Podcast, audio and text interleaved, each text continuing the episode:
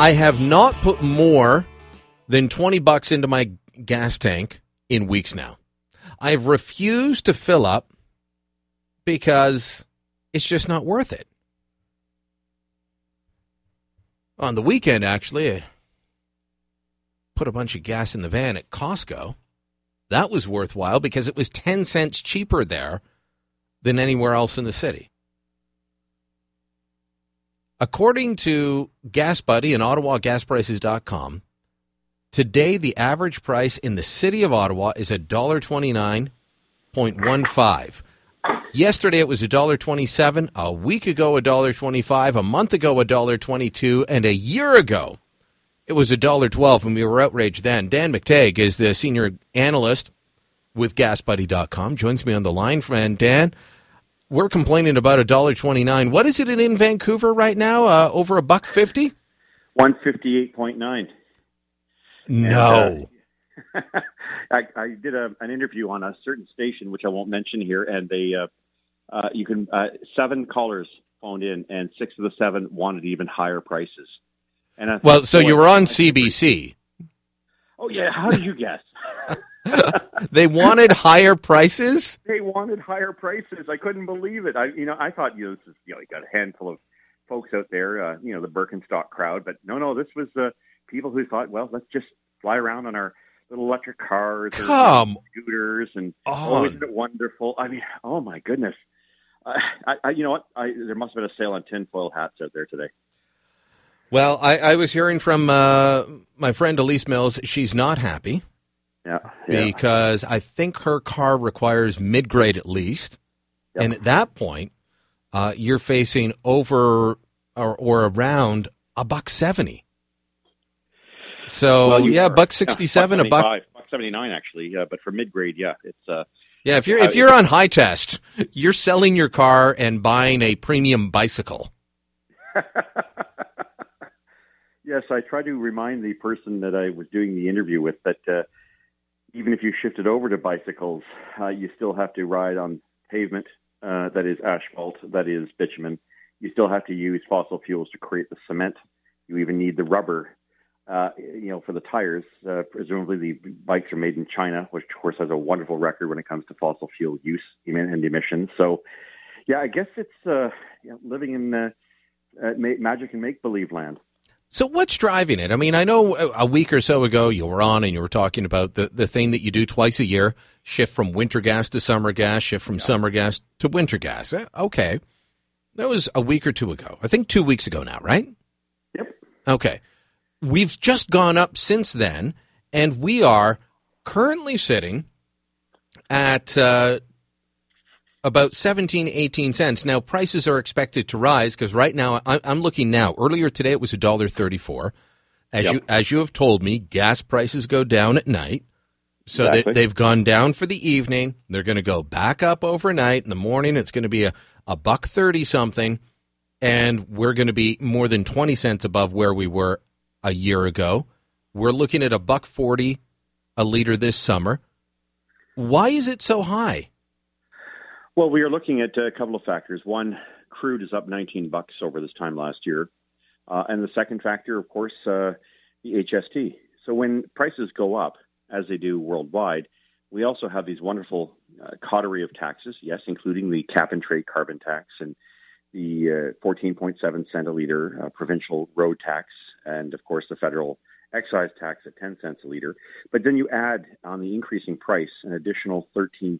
So you make prices go a lot higher than expected. And finally, the big one. You're not saying there's a tax on a tax on a tax. You're, you're not saying that, are you, Dan?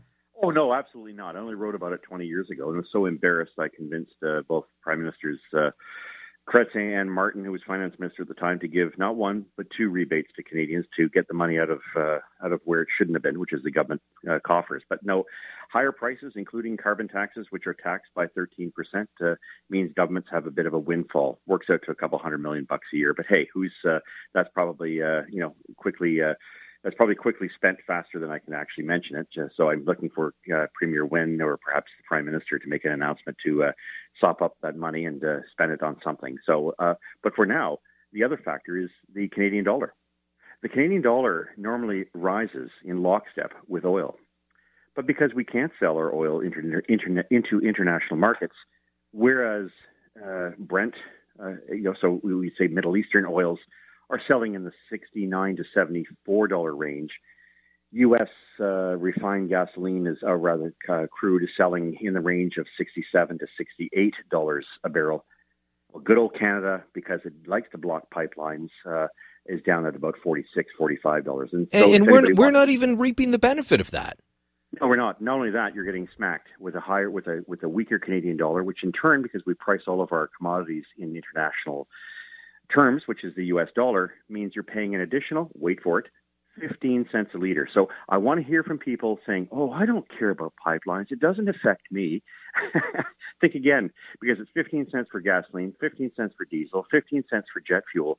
Now you can start to see how this is going to creep its way through the economy. So folks, by all means, go out there, get trendy, uh, wear the Birkenstocks, and uh, block pipelines. Hey. But you're actually undermining Canada's uh, economy. I was going to say there's nothing wrong with Birkenstocks, and there isn't. But I, I guess mostly I've worn mostly I've worn Naots when I've worn that style of sandal, the good Israeli sandal. Um, that's just because I think you know people from Israel know more about sandals than Germans. Uh, yeah. Dan, I was looking at the price of gas in Ogdensburg, and you know Ogdensburg. You lived here in Ottawa part time for years when you're a member of parliament. You drove down the 416 yep. to get back home to Toronto, and if you just keep going, you go across that bridge, you hit Ogdensburg, New York. You got it. You go to the Sunoco there. I've filled up at it many times. Not that I've ever driven back across the border with that gas. I dump it all out along with the tires and everything else that I buy there. but you go to the Sunoco on New York Avenue, and it's two dollars and eighty nine cents a gallon. Mm-hmm. I did the conversion, three point seven eight uh, liters to a U.S. Yeah. gallon. Did the conversion into Canadian dollars. They're paying ninety eight cents a liter, an hour south of here. Yeah. Can you tell me they don't source their gasoline at the same place? I mean, they, it, they, it, it's coming in on the eastern seaboard yeah. from the same locations, isn't it? Yeah, they would get their gasoline if they don't get it from Valero or from Petro-Canada. They're likely getting it from one of the many suppliers in the New York market up the Champlain. So not hard for them to get gasoline. Tanker trucks can drive, you know, can drive three, four hundred kilometers to wherever they have to go without much uh, incidents. But you're right. If I'm looking at 289 uh, at your favorite Sunoco there on Canton Street, uh, and uh, that's uh, not far from a great place that serves. Uh, I should tell you about it. Uh, some great wings. Uh, but anyway, I, I digress. The fact is that uh, those prices also reflect a few realities. One, vigorous competition among refiners. Number two, the uh, fact is they don't have to pay a discount or they don't lose 30% uh, in terms of their currency simply by having Canadian currency. And the third factor is that uh, New York taxes are about 20.5 to 21 cents a liter. Uh, Ontario today, 44 cents. Actually, 45. When I 44.7, it's almost 45 cents a liter. 45 cents a liter for yeah. Uh, it, it is just going to tax. Correct. Federal and provincial and tax uh, on tax. So, you know, and this is what drives me nuts. Well, we need a price on carbon. We need to tax on carbon. It's there. And if you go to yeah, the, so, you know, I, I know people like to pick on Esso because they're the biggest, but one of the things I love about Esso is you go to most of their pumps, they've got what the taxes, the excise tax, the, the, the HST, the PST, all of that, they've got that spelled out for you and what that means for you right on the pumps. Don't tell me there isn't a carbon tax already. There is. Well, yeah, and if you look at uh, 28.7 being the tax um, on gasoline uh, in Ontario, the HST uh, would add an additional 3.7 cents a liter. So every time you buy gasoline in this wonderful province, you are forking over to the Ontario government 3.7 cents, which is end to the federal government, a tax on tax. Of that 3.7, Ottawa picks up about uh, 1.6, and the other 2.1, 2.2 is in fact the provincial government on every liter of gasoline sold, just tax on tax. So do the do the math. 14.7 is the provincial road tax. The federal government is 10 cents, and you multiply it by 13. That's 3.731 cents a liter divided, uh, you know, of that 13%, eight going to the province and five going to the federal government. And it's, uh, it's tax cascading. It's an example of uh, where we should, what we shouldn't be doing, but it nevertheless, get, nevertheless gets a pass, and people shrug their shoulders, especially when the price drops below a dollar twenty. Oh, who cares? It's wonderful. They'll spend it on something decent. There has to be a degree of accountability, though, and I think that's uh, at, at our time when when uh, the GST was seven percent uh, and prices went up in 2000 and 2003. My feet were held to the fire as a member of parliament, and we damn well did something about it. But uh, and I remember when you were still part of the uh, the Liberal government, and, and, a sh- certain young guy named Stephen Harper was leading the opposition. Uh, he was asking, "Why won't you rebate or stop charging the uh, the GST above?"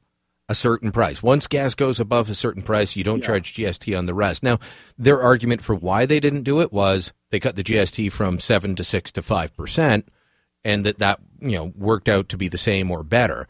Uh, we could have an argument about that, but I, I think it comes down to math, and I haven't done the math in a while. The Liberal Committee on Gasoline Pricing, which I chaired in 1997, 1998, had a recommendation to the federal government remove the tax on tax and find a mechanism in order to distribute it back to Canadians.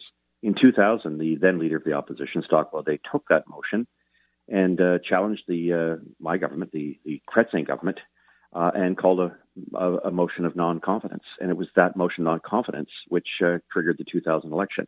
It's a little bit of history. It'll go in my book someday. But uh, gasoline is uh, now becoming right front and center. People are seeing the connection to higher taxes, uh, carbon taxes, and affordability and economic loss. And uh, PBO said yesterday.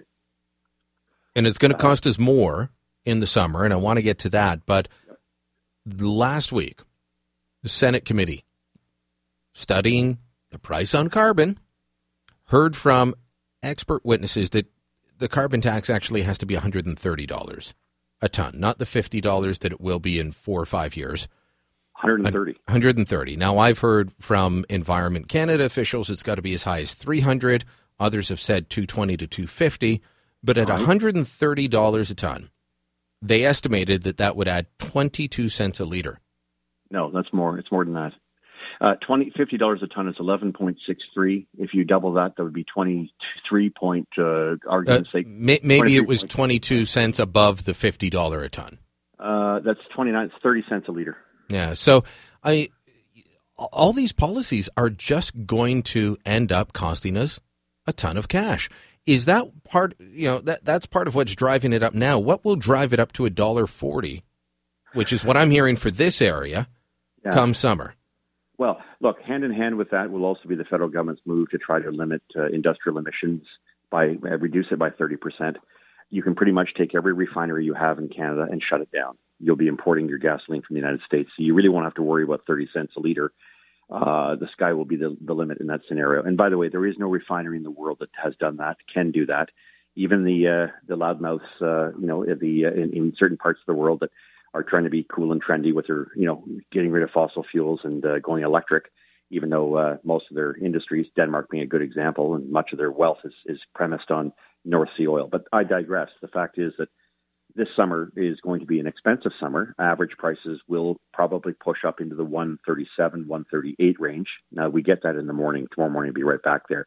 But uh, I'm saying average. So in other words, we could see prices that uh, would would hit a dollar 42 to a dollar 45. Uh, and I, I mean, there are various arguments out there as to where oil is going. But one thing is very clear: demand is high, and not just in North America. You can cut it back all you want, but the rest of the world is using more fossil fuels uh, ramping up their economies. And uh, the U.S. just announced today its single largest ever export to Latin America, 2.3 million barrels a day. Um, that's of oil and gasoline product. So, you know, things are changing dramatically so, and dynamically. And we're not exporting anything. And you said that the the regulations that the the Trudeau government's bringing in, and this is over and above a carbon tax, is that industrial emitters must lower their emissions by 30%. Is that on a plant by plant basis? It will be uh, affecting so far, unless there's amendments, it will affect provinces that have not signed on. Here I'm thinking New Brunswick and Saskatchewan, who rightly took uh, the federal government to court today uh, and is prepared to launch a challenge on the unfairness on a slightly related matter. But they have a refinery, and of course the Irving refinery in um, in Saint John will also be subject to uh, the potential for a requirement of a reduction of 30% of emissions. And to put that in perspective, nobody's going to do that. Um, you know, even even achieving some, you know, when it comes to refineries and emissions, they're somewhere in the middle globally. But the, the reality is that this is going to be one very serious example of carbon leakage if uh, the folks get emboldened in 2019, win another majority government.